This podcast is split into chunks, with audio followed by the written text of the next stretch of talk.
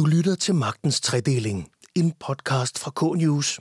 Dette er tredje del af en special miniserie på fire episoder i alt. Som vi kalder Da retsstaten fik corona. Jura i en krisetid. Den 9. januar 2021, der var der jo en demonstration på Rådhuspladsen, som jo var anmeldt som en, en fredelig demonstration selvfølgelig, og øh, hvor øh, der var mulighed for at komme og lufte sin utilfredshed med politikernes håndtering af øh, covid-19-situationen. Blandt de fremmødte, der var der så også den omtalte Nana Fri, som havde det borgerlige navn Nana Skov Høfner, og var en, øh, en, en relativt sådan kendt aktivist. Og hun var jo så den her dag mødt op med nogle veninder inde på Rådhuspladsen, da hun kommer der ind, bliver hun spurgt af nogen, hun ikke kender i forvejen, om hun ikke kunne tænke sig at sige et eller andet op på talerstolen. Det ville hun gerne, fordi det var hun vant til at tage ordet ved de her demonstrationer. Hun gik op og holdt en tale, og der fik hun afslutningsvis sagt noget i retning af, kom så venner, nu skal vi ud og smadre København på en ikke voldelig måde. Er I klar til at gå rundt og smadre byen på en ikke voldelig måde? Bare lige gør København opmærksom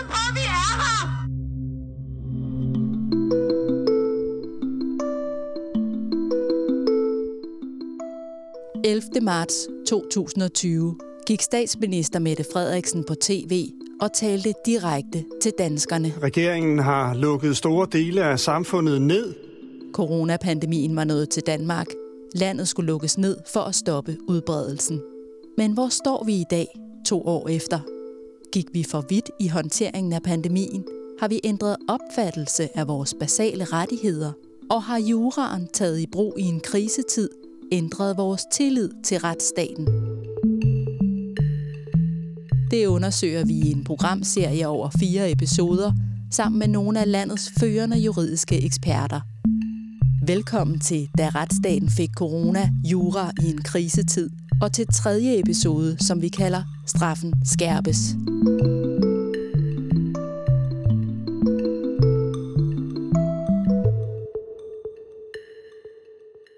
Dobbeltstraf.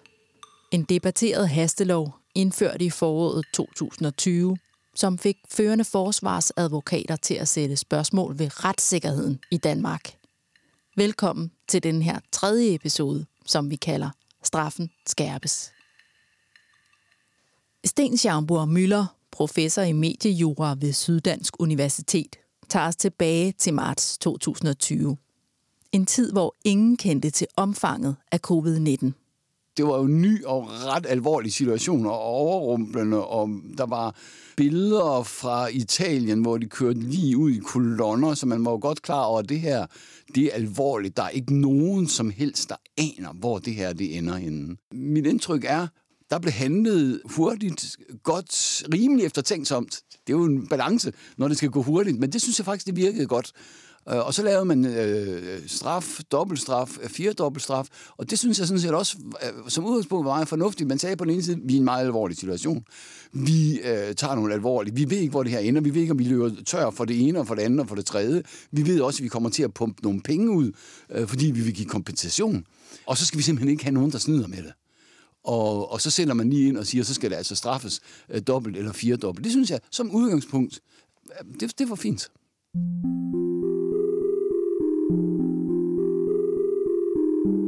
Der var mange ubekendte den første tid, hvor corona gjorde sit indtog på verden. I Danmark så vi billeder af de frygtede italienske tilstande. Videos said to show military trucks in the city of Bergamo preparing to transport the dead to nearby cities. Og snart efter billeder af borgere herhjemme, som hamstrede toiletpapir. Og så gik der sågar historier om personer, som stjal værnemidler fra hospitaler Tyveri i forbindelse med corona vil regeringen ikke finde sig i. Og derfor blev en ny lov om dobbeltstraf fremført af daværende justitsminister Nick Hækkerup den 26. marts, kun 15 dage efter Mette Frederiksen lukkede Danmark ned. Og den nye paragraf i straffeloven tiltrak sig opmærksomhed hos forsvarsadvokat Mette Grits Dage. Da jeg første gang hørte om den her nye lovgivning med dobbeltstraf, der tænkte jeg, og det er jo nok fordi jeg er forsvarsadvokat, det lyder vildt. I øh, kredsen af, af forsvarsadvokater blandt mine kolleger og jeg, der drøftede vi jo selvfølgelig den her hastelovgivning og prøvede at komme med bud på, hvornår vi ville stå med sådan nogle sager.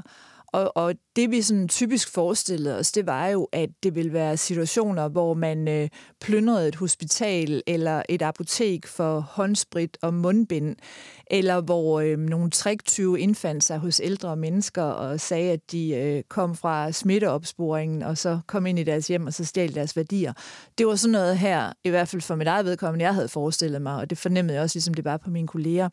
Men at jeg skulle komme til at stå i en situation, som jeg jo gjorde i den her sag med, med Nana Fri, hvor man ville have en borger dømt for 81D, altså at straffen skulle fordobles, fordi hun havde deltaget i en demonstration, der havde udviklet sig i en uheldig retning. Det havde jeg altså ikke regnet med. De mange nye tiltag og restriktioner fremført af regeringen mødte stor opbakning hos både opposition og i mange medier. Men der begyndte også at samle sig kritiske røster.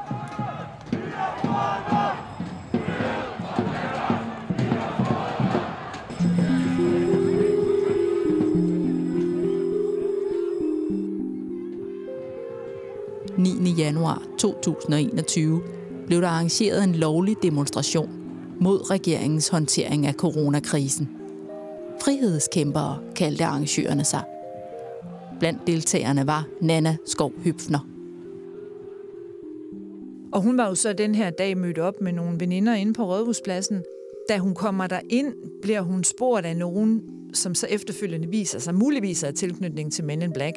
Men hun bliver spurgt af nogen, hun ikke kender i forvejen, om hun ikke kunne tænke sig at sige et eller andet op på talerstolen. Det ville hun gerne, fordi det var hun vant til at tage ordet ved de her demonstrationer. Og hun gik op og holdt en tale. Bare Efter at Nana havde holdt sin tale, var der faktisk yderligere to taler. Og øhm, det tog vel en 10 minutters tid, måske et kvarters tid. Og så begyndte flere og flere at trække ned af strøget, ned mod Nytorv. Og i den forbindelse, øh, så kom det jo så til øh, kampe mellem demonstranterne og politiet. Politiet pressede på fra den modsatte side, og der blev øh, smidt fyrværkeri mod politiet, der blev kastet sten mod politiet, og alt mens det her skete, der var Nana altså stadigvæk op på Rådhuspladsen og var ikke en del af det. Så erklærede politiet demonstrationen for opløst i dronningens navn, som de jo kan i henhold til grundloven. Alligevel fortsatte demonstrationen rundt i byen, og Nana Fri gik med rundt i byen. Øh, hun kastede ikke selv noget efter politifolkene, men hun havde en, øh, hun, hun havde en megafon, og hun råbte øh, nogle gange højre og venstre.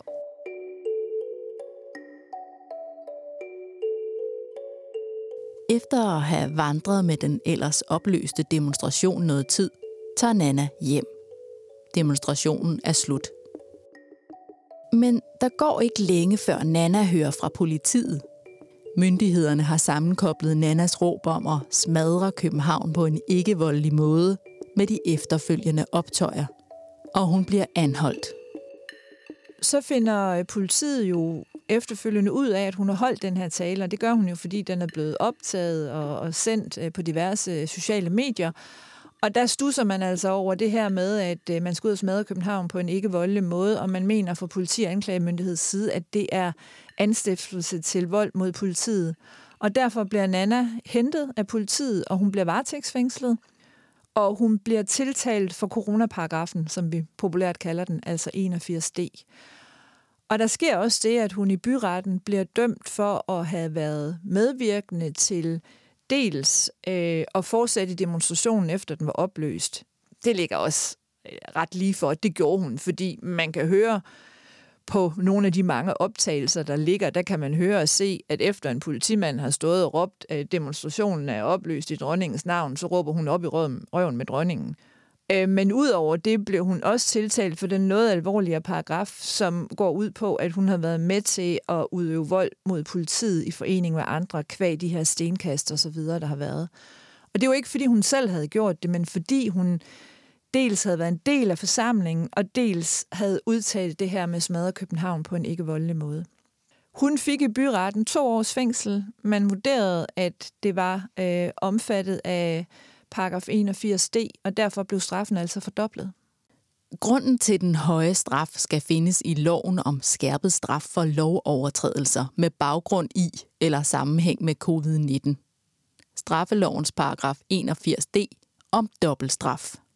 Det, der står i straffelovens paragraf 81d, det er, at hvis man begår en række nærmere oplistede forbrydelser, øh, for eksempel vold mod tjenestemand, så kan straffen forhøjes med indtil det dobbelte, så fremt den her lovovertrædelse, den har baggrund i eller sammenhæng med covid-19-epidemien i Danmark. Paragraf 81d bliver omdrejningspunktet i sagen mod Nana Skov Høbner. En retssag, som sætter sit præg i både medier og landsdækkende samfundsdebatter. Nana Skov Høfner bliver et ansigt på den her lovgivning, og hun får snart et stort følge af støtter, der møder op ved domstolene og demonstrerer for hendes frifindelse. De kalder hende Nana Fri. Men for at blive fri, måtte Nana få hjælp af en forsvarsadvokat og efter at have været igennem byretten med andre advokater, ender hun med at få Mette Grits dage som sin forsvarer. Nana, hun ankede så den her dom til landsretten, hvor jeg var så privilegeret, at hun spurgte, om jeg ville være hendes forsvar. Det ville jeg selvfølgelig gerne. Det var jo en super, super spændende sag at komme ind i. Og øhm, i landsretten, der ændrede vi lidt strategi i forhold til byretten. Vi anerkendte blandt andet det her med, at hun havde været del af en demonstration, som var erklæret opløst. Det havde været et stridspunkt i byretten. Det, det synes jeg ikke, vi skulle gøre et, et nummer ud af landsretten. Øhm, så det, der var sådan øh, issueet i landsretten, det var jo det her med, jamen har hun begået vold i forening med andre? Har hun anstiftet til noget kvæg den her tale? Og kvæg det, at hun blev på stedet? Og der nåede landsretten altså frem til, at øh, det havde hun ikke. Men hun blev dømt for paragrafen om ikke at, at forlade stedet efter forsamlingen var erklæret opløst, og for paragrafen om øh, grov forstyrrelse af den offentlige orden. Og så var det jo så spørgsmålet, om det her var omfattet af 81D. Og der nåede landsretten frem til, at det var det ikke. Og det var jo sådan ret bemærkelsesværdigt, fordi der var blevet afsagt otte domme i Københavns byret også med personer, der havde været en del af demonstrationen, og hvor retten havde fundet, at det var 81D. Så havde der en måned, tror jeg, før at den anden sag var i landsretten, havde der været en dom i Østerlandsret, hvor man var nået frem til, at det ikke var 81D. Så man stod jo nu med otte domfældelser i byretten, en dom i landsretten, hvor der var sket frifindelse for 81D, og så Nannas sag. Og som forsvarsadvokat, der er det jo min opfattelse, at der skal være lighed for loven. Så jeg var meget forundret over, at anklagemyndigheden kvæg den dom Østerlandsret for nylig havde afsagt om en nærmest identisk situation, at anklagemyndigheden så fastholdt, at Nana hun skulle dømmes for paragraf 81d. Heldigvis så øhm, var Østerlandsret enig med den tidligere øh, Østerlandsretsdom og nåede også i Nannas sag frem til, at det her var ikke 81d. Fordi 81d kræver, at der er et eller andet element af, af udnyttelse af covid-19-situationen. Og det var der ikke her. Altså man udnytter ikke covid-19-situationen, fordi man deltager i en demonstration, som går over gevind, hvor formålet er at tilkendegive sin utilfredshed med politikerne. Og, og jeg, jeg er virkelig glad, øh, ikke bare som forsvarsadvokat, men også, altså det lyder måske lidt højdraget, men også som borger, over, at, at Østerlandsret har, øh, har, har gjort det her klart, fordi jeg tror, at de fleste af andre borgere vil være enige med mig i, at det er jo vigtigt, at vi som borgere i et demokrati kan gå ud og tilkendegive vores utilfredshed med lovgivningsmagten, med politikerne, uden at det skal give en højere straf, hvis det udvikler sig i en uheldig retning, fordi det handler om corona, end hvis det handlede for eksempel om skattetrykket. Så der synes jeg virkelig, at øh, Østerlandsret de, øh, fik markeret, at øh, sådan spiller klaveret altså ikke i et demokrati. By- og landsretten fandt altså frem til forskellige konklusioner på Nana Skov Høfners sag. Professor Sten Schaumburg Møller fremhæver de to domstoles noget forskellige tolkning af lovens ordlyd som årsag. Vi har brug for domstolen til forskellige ting, men vi har også brug for domstolene til hvordan skal vi forstå loven i det her konkrete tilfælde? Der, er, der kan være forskellige vurderinger. Tager man det meget på ordlyden, jamen så har det jo baggrund i, i covid-19. Nå, jamen så er der dobbeltstraf.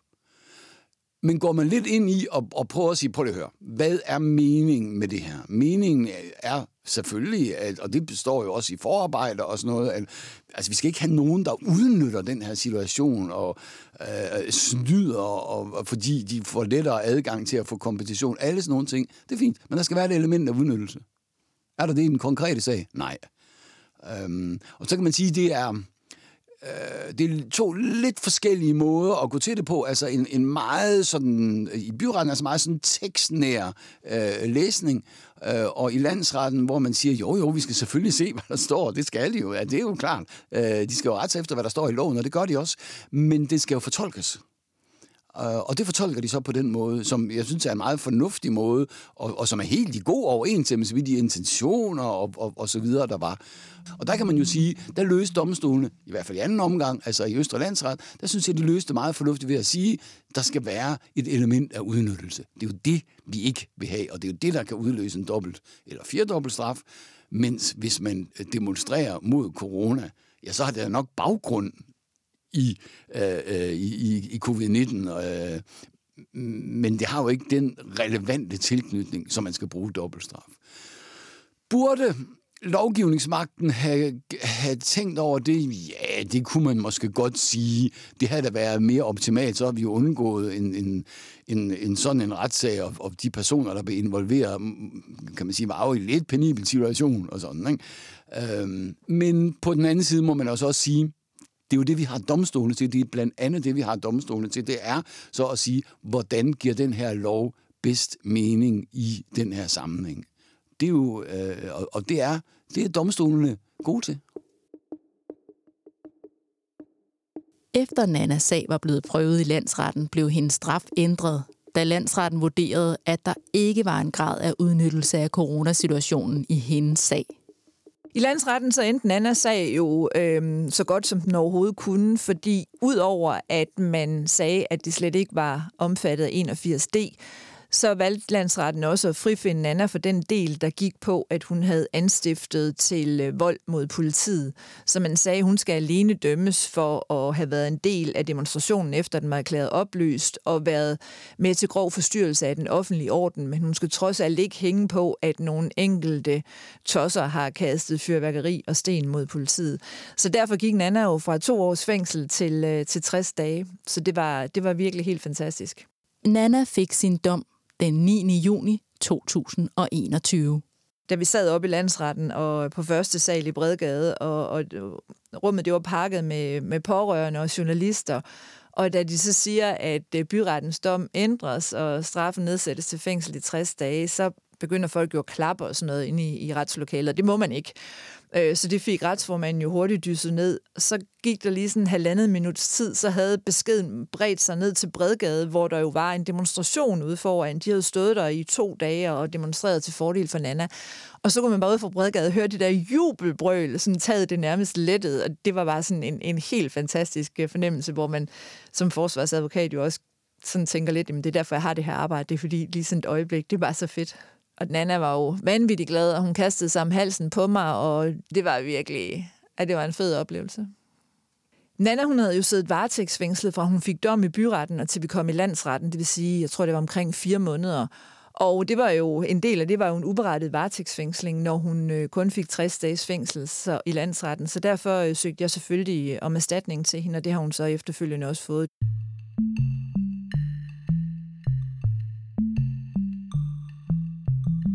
Afgørelsen var en lettelse for Nana, men startede en større offentlig debat om selve loven. For det var indskrevet i loven, at den også skulle omfatte demonstrationer, som Jonas Christoffersen fortæller. Han er advokat og hovedforfatter på rapporten Retsstaten og covid-19 fra Justitia. Der står i loven, at man kan forhøje straffen, og så siger de, det med fremsat lovforslaget, hvad er meningen med det her? Jamen, det er sådan noget med håndsprit og snød. Og så kommer man igennem Folketinget, og så siger Folketinget, at det er også demonstrationer. Og så siger man, så bliver man enige om det, og så er det ligesom en forudsætning for lovgivningen, at det også er demonstrationer. Og den beslutning, den tror jeg, man må sige, at den var ikke særlig gennemtænkt. Fordi da det så kom til vinteren 2021, øh, hvor man så de her demonstrationer med Men in Black og så videre, og dobbeltstraffen pludselig kom på banen, så var der jo rigtig mange, der tænkte, hov, var det nu en god idé? Og det kunne man sådan set godt have tænkt igennem lidt tidligere at sige, jamen, mener vi virkelig, at hvis man kritiserer Danmarks miljøpolitik, så skal man have én straf, hvis man begår øh, lovovertrædelse en demonstration. Men hvis man kritiserer covid-politikken, så skal man have dobbelt straf. Og det, det endte jo også med, at, at domstolene sagde, at det kan ikke, det kan ikke bruges for demonstrationer. Øhm, og det har jeg, hørt jeg ikke nogen politikere bagefter sige, så lad os, lad os sørge for at indføre det nu, fordi nu er de, nu har de tilsidesat vores lovgivning, så lad os indføre den. Det, der var alle sådan set meget godt tilfredse med, at, at det ikke blev dobbeltstraffet.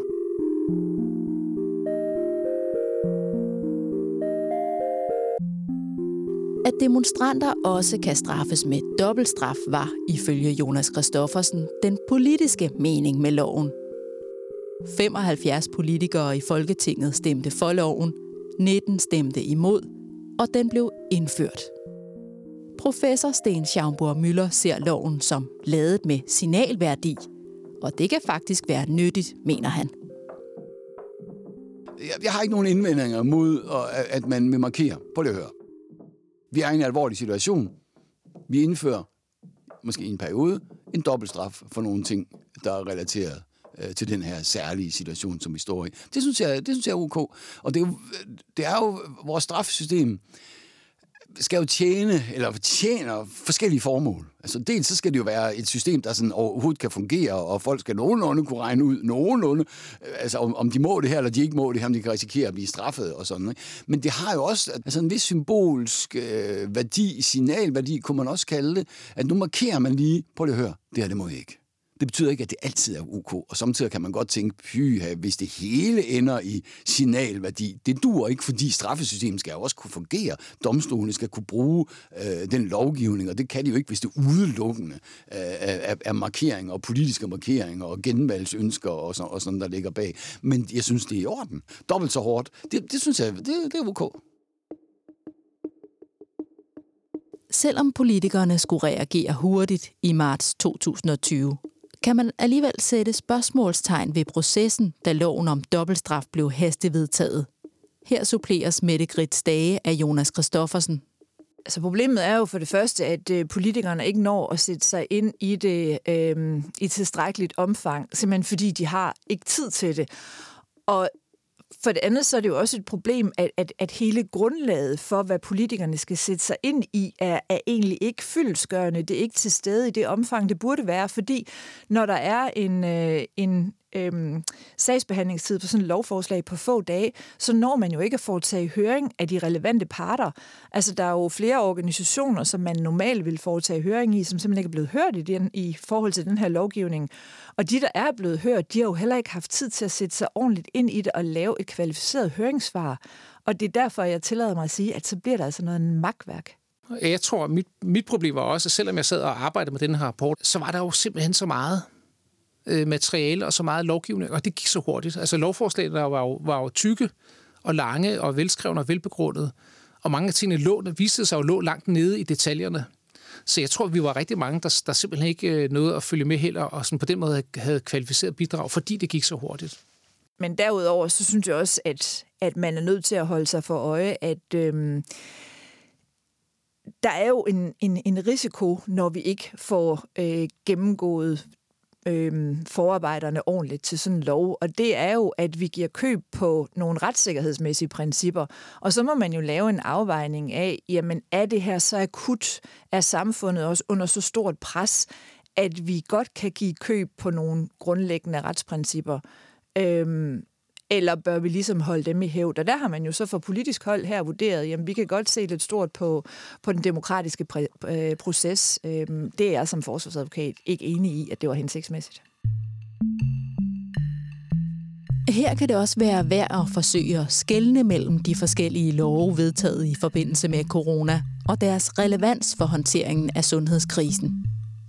Så hvis man sammenligner øh, processen omkring epidemiloven øh, i forhold til det her med, med dobbeltstraflovgivning og paragraf 81d, så synes jeg jo nok, at, at man kan måske et eller andet omfang nok bedre forsvare epidemiloven, fordi der har der været et eller andet mere akut, at her er vi nødt til at handle her og nu øh, end der reelt har været i forhold til det her med dobbeltstraf. Det har jo ikke været sådan, at, at, at samfundet er brudt sammen, eller coronaen ligesom har overvundet os, øh, fordi en person kun får seks måneders fængsel i stedet for et års fængsel. Så derfor synes jeg faktisk, at der er en, en forskel på, hvordan man skal øh, her efterfølgende evaluere hensigtsmæssigheden af de her to øh, processer.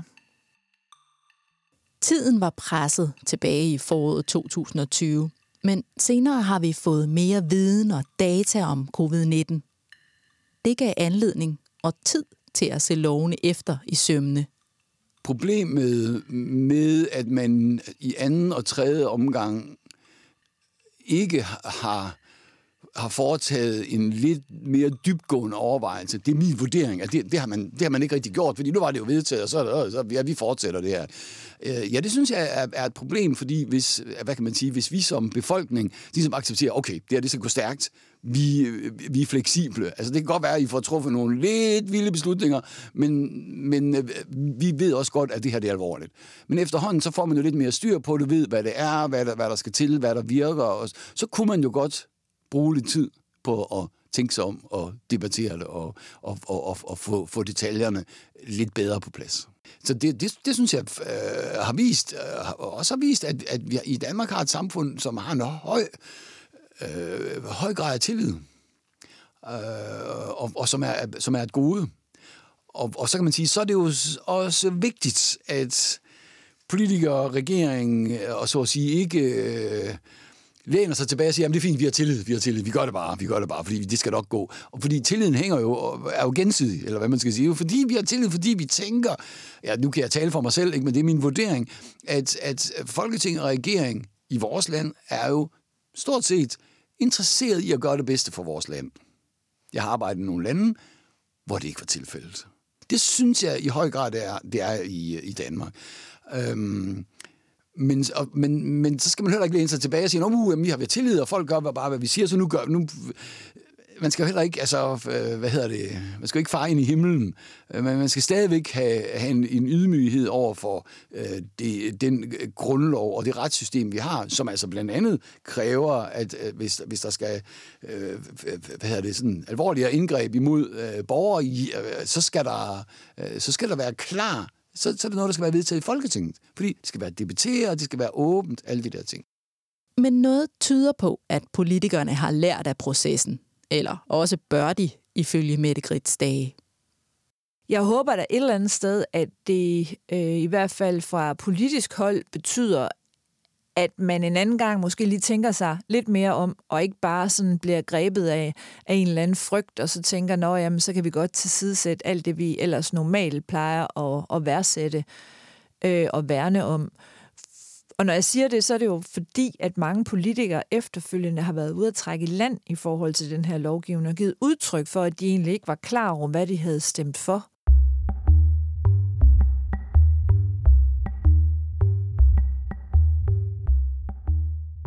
Derfor stiller Mette Grits dage sig også undrende over for graden af straffen, som blev besluttet på Christiansborg.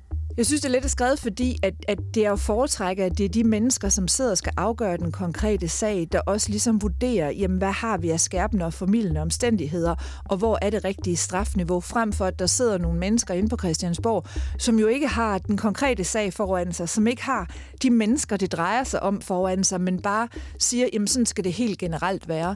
Så, så derfor er det i min optik... Øh, jeg ved ikke, om man kan sige, det er et skred, for det afhænger jo øjnene, der ser, men i min optik, så er det ikke hensigtsmæssigt, at, øh, at der lovgives på den her måde. Loven om dobbeltstraf kan altså kritiseres. Men loven indeholder også stykket med firedobbeltstraf, som har en anden funktion. Coronaparagrafen, altså paragraf 81d, har jo forskellige stykker. Og i et af stykkerne, der står det her, det her med muligheden for øh, dobbeltstraf, og så er der i et andet stykke i paragrafen, hvor der er mulighed for, at straffen kan forhøjes med det firedobbelte, hvis det er nogle øh, bestemte kriminalitetsformer, man begår. Og der har vi jo set eksempler på, at den er blevet anvendt øh, i retspraksis. Og det er jo typisk det her med, altså svindel med coronamidler, at man simpelthen øh, søger om at få tilskud, øh, løntilskud, og så har man opdigtet en hel masse medarbejdere på arbejdspladsen. Så det er der sket domfældelse for. Og netop firedobbeltstraf kan Sten Schaumburg Møller umiddelbart se en bedre idé i end dobbeltstraf. Det er jo et stort og omdiskuteret spørgsmål, hvorvidt altså, hjælper det at straffe? Hjælper det at straffe dobbelt? Hjælper det at straffe firedobbelt? Og det er der en, en noget viden om, og den viden, man har, er jo nok nærmest, at inden, især inden for sådan erhvervskriminalitet, der har det nok en vis effekt. Fordi der er man jo vant til at, at kalkulere. Inden for andre områder, der øh, har det formentlig en meget beskeden effekt. I forhold til paragraf 81d kunne man måske godt sige, at dobbeltstraffen den er mere symbolsk, og firedobbeltstraffen, som jo er, er knyttet til det erhvervsmæssige, den er måske mere rettet mod det her sådan kalkyleaktivitet. Det kan man godt sige, men jeg synes nu stadigvæk, at der er, en, der er også en, en markering i den firedobbelte straf, hvor man siger til, til erhvervslivet, på at hør, I, I har mulighed for kompensation, fordi I mister noget indtjening. Men I skal altså ikke snyde med de her ting. Det, det, så der er også nogle, nogle sådan markeringer, symbolværdi, signalværdi i det, som jeg synes er, er, Øh, er acceptable. Det betyder ikke, at al symbolværdi og al signalværdi er acceptabel, men det betyder, at jeg synes, det er helt ok at, at have det med, i stedet for ligesom at sige, nej, nej, det er sådan noget, puh, det er sådan noget irrationelt noget, ikke? sådan som man måske tænkte lidt i efterkrigstiden, eller, eller sådan, at alt sådan noget irrationalitet, vi skal have væk, at hele vores samfund skal være mega rationelt. Og ja, det er da fint at indrette et samfund rationelt, men vi er jo ikke kun rationelle, øh, og, og sådan total rationalitet ender jo med at blive totalitær snarere end rationel. Symbolværdien er netop noget Mette Grits Dage og Sten Schaumburg Møller vender tilbage til igen og igen. Nemlig at det politiske signal var lovens egentlige funktion. Jeg mener godt, vi kunne have klaret os uden den her lov. Efter min opfattelse har den dybest set været unødvendig, men det er jo også igen det her med øh, en ting af politik, en ting af jura, og øhm, det har nok været vigtigt for politikerne at komme ud og, og signalere, at øhm, vi med Mormette i spidsen passer på jer alle sammen, og, øh, og vi slår benhårdt ned på dem, som øh, ikke er, vil være en del af fællesskabet. Jeg vil vurdere det sådan, at der var no- noget lovgivning, som nok var nødvendigt, fordi man kunne jo ikke, altså for eksempel det der med at lukke hele samfundet ned, det kunne man jo ikke bare, øh, det kunne man jo ikke bare gøre på spørgsmålet om 81D, altså den med dobbelt og firedobbelt straf, var den nødvendig? Det, øh, det kan man diskutere, om den var nødvendig, fordi det var strafbart i forvejen. Det var ikke sådan, at man lavede nogle nye ting, det var strafbart i forvejen. Og min vurdering her, min opfattelse her er, det var, jeg synes faktisk, det var ok. Altså, og, og der kan vi lidt sådan væk fra det sådan rent tekniske, og lidt mere over i det sådan øh, markeringsmæssige signalværdi. Det er ok at sige. Prøv at høre, venner. Vi er i en alvorlig situation i, vi slår hårdere ned, end vi plejer at gøre. Det, det synes jeg sådan set er ok. Øhm, nødvendigt. Altså, det, det, var, det var det måske ikke. Men, men jeg, synes, jeg synes sådan set ikke, det er kritisabelt.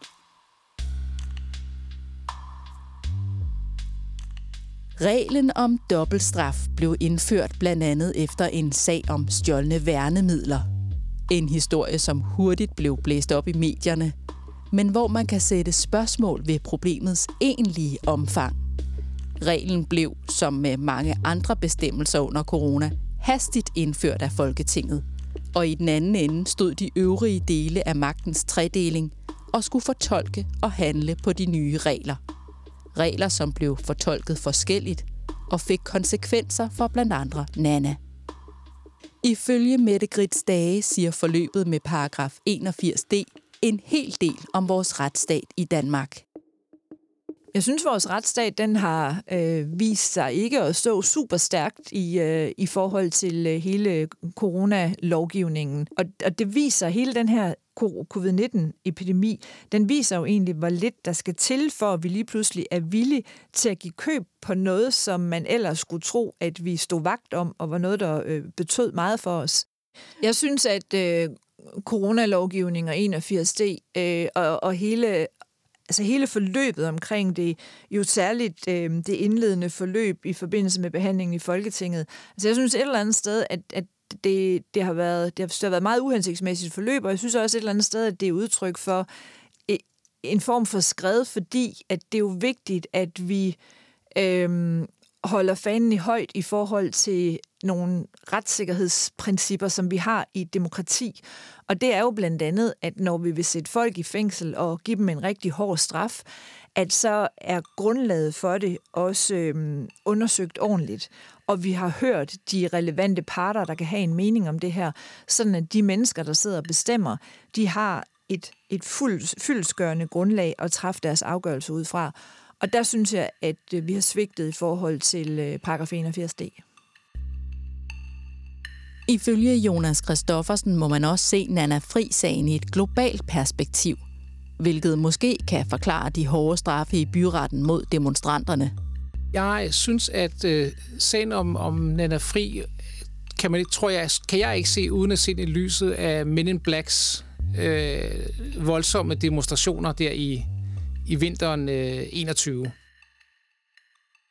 Og jeg synes heller ikke øh, helt, man kan se det uden at huske på angrebet på kongressen, hvor man havde lidt, tror jeg, der er mange af os, der tænkte sådan, nu sidder de her øh, bøvehoveder i USA og angriber kongressen, og nu har vi nogle øh, personer i Danmark, som også ser meget voldsomt ud, men en black og, og, og bliver opfattet som en, en gruppe, som også laver øh, voldsomme demonstrationer. Og så begynder man der i, øh, i, i januar øh, 2021, altså for lidt over et år siden, og så bruger man den her øh, mulighed for dobbelt straf for første gang i forhold til, til demonstranter. Og jeg oplevede det sådan, at man, at man i virkeligheden ønskede at slå meget hårdt ned på de her demonstrationer. Øh, og derfor øh, kørte man frem med de her dobbeltstrafsager øh, i, i en række sager på, på det her tidspunkt. Og der blev hun så en af dem, hvor man jo øh, på en eller anden måde jo får, får straffet hende alt, alt for hårdt. Øh, og da den så kommer i landsretten, så er det så landsretten, som jo på mange områder det her, på, i, i, på det her område faktisk har, har været meget fornuftige. Øh, og ligesom har trukket øh, lidt, lige fået luften lidt ud af ballonen. Og så, så sænker de straffen til hende ret, ret markant. Ikke? Og, og det, jeg synes, det der, øh, det, det, det, der efterlader hos mig, er den her, det her spørgsmål at sige, jamen, hvis man nu giver tilbage til Folketinget med hele det her forløb til dem, og sagde, lad os lige prøve at spole tiden tilbage, og sige, den lovgivning, I havde med dobbeltstraf for det her, ikke? Var, var, var I egentlig tilfredse med, med den måde, det kørte på? Eller er I egentlig mere tilfredse med den måde, det endte på? Tilfredse politikere eller ej, så fik landsretten slået fast, at man ikke skal dobbeltstraffes for demonstrationer. Hvordan vi kommer videre herfra, det er så næste punkt på dagsordenen. Når man lovgiver om noget, som er meget vigtigt for vores samfund, så bør vi lære, at det kræver altid, at vi træffer afgørelser på et oplyst grundlag. Og det må man ikke give køb på, selvom at man står i en ny og på mange måder jo lidt skræmmende situation, fordi man ikke har prøvet det før. Det er vigtigt at holde det her i hævd. Hvis jeg skulle drage en lærer, vil jeg sige, marts 2020, jeg bliver ved med at gøre sådan. Øh, oktober 2020, nej, øh, lad være med det. Øh, øh fordi uh, der fik jeg altså handlet for, øh, for hurtigt og for hovedkuls og uden respekt, uden fornøden respekt for, for retsstaten. Men er vi blevet klogere? Hvor står retssikkerheden i dag? Gik vi for vidt? Det dykker vi ned i i en fremadskuende debat i fjerde og sidste episode. Vi lyttes ved.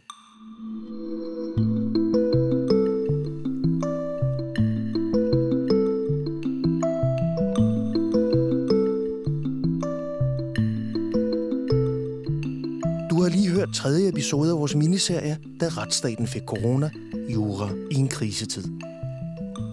Tak til vores gæster Mette Grits Stage, Sten Schaumburg Møller og Jonas Christoffersen. Serien er en special under magtens tredeling, en podcast fra K-News. Karnovs nyhedsmedie, der dækker juraens verden. Karnov, der i mere end 150 år har leveret juridisk information til alle aktører i den danske retsstat. Du finder mere end 100 podcast-episoder om både nyheder og langtidsholdbare emner på vores nyhedssite k-news.dk. Tak fordi du lyttede med.